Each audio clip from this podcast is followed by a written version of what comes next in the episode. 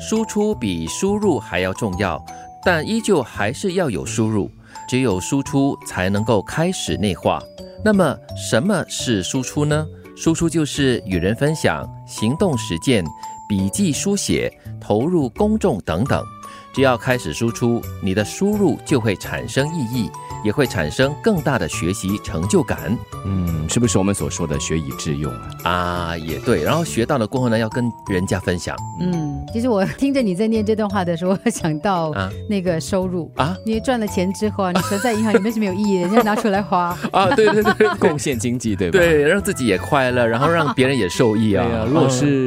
嗯读书的话嗯，它单单只是一个学问和知识，就在你脑海里面，对但是你没有消化。但是如果你把它付诸于行动，嗯在生活中补习也好吧，对你帮助别人的话对，它就是变成有意义的东西。对嗯你跟人家分享的过后，你在分享的同时呢，你其实也有所学习哦，因为嗯你在分享这些知识啦、学问的同时呢，你自己本身你可能也会在一再的反思，一再的在证温实故，知新，对，证实嗯自己所学的东西有多实际、有多对实用这样子。所以我喜欢复述，嗯就是看过了什么东西，或者是经历过什么东西之后，我要说出来。嗯复述啊，对哦因为复述是一个很好的学习对方法。因为我在复述的过程中，我在整理自己的思维，嗯整理自己所吸收过的，嗯然后消化了以后，用自己的话把它呈现出来。所以复述一定要是念出来的吗？还是可以在脑海里面就是这样子叙述一番？说，出来，呃，因为我们因为有，声音 嘛，哦，而且我们的工作就是说话嘛，就深刻他的印象了。对，嗯哦而且我也可以听到自己说。其实我觉得这个也是提醒我们不要纸上谈兵。有的时候你说、哦这样子看起来好像可以，很容易做，嗯对但是你自己没有动手去做呢，你是不会了解个中的一些缘由，啊你不会懂得去掌握它的一些诀窍的。对而且很多时候，当你在输出的时候，你就发现了你之前在输入的时候的一些盲点，又或者是你没有想通的事情。嗯你以为你懂啊，你真正动手你就发现，诶，好像不是这样的。对，所以这句话说的就是非常正确的，就是你只要开始输出的过后呢，东西才能够开始内化。对，嗯，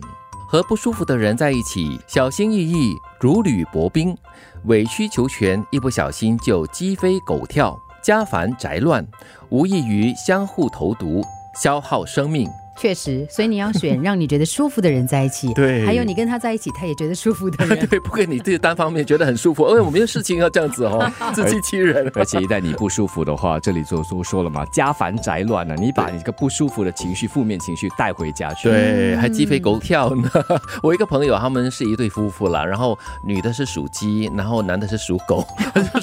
一天到晚就是鸡飞狗跳这鸡样子。犬不宁，但是也有鸡犬升天哦，也是不错的呀，对不对？嗯所以就要对看你跟这个人到底是不是一种很舒服的相处的一种状态。嗯，就好像一个平衡感这样子嘛，嗯，对，就好像一个天秤一样，对左边右边有时高有时低，就是我们一直在追求的就是它的平衡，但是它不可能永远保持着平衡。对，其实我觉得，如果不投缘的话呢，你好像每天呢都踮起脚尖在走路哦，那个感觉是非常不舒服的。就好像每天都在走钢线的感觉了。对，很辛苦，你辛苦，对方也辛苦啊。嗯是啊，这样没意思。如果这样的现象出现的话呢，就表示你应该要检讨，或者是应该审视一下你跟这个人的相处模式，或者是你们的关系是不是应该升级，或者是降级到某一个状态中了。嗯，勉强是没有幸福的。对，输出比输入还要重要，但依旧还是要有输入，只有输出才能开始内化。那么，什么是输出呢？输出就是与人分享、行动实践、笔记书写、投入公众等等。只要开始输出，你的输入就会有意义，也会产生更大的学习成就感。和不舒服的人在一起，小心翼翼，如履薄冰，委曲求全，一不小心就鸡飞狗跳，家烦宅乱，无异于相互投毒，消耗生命。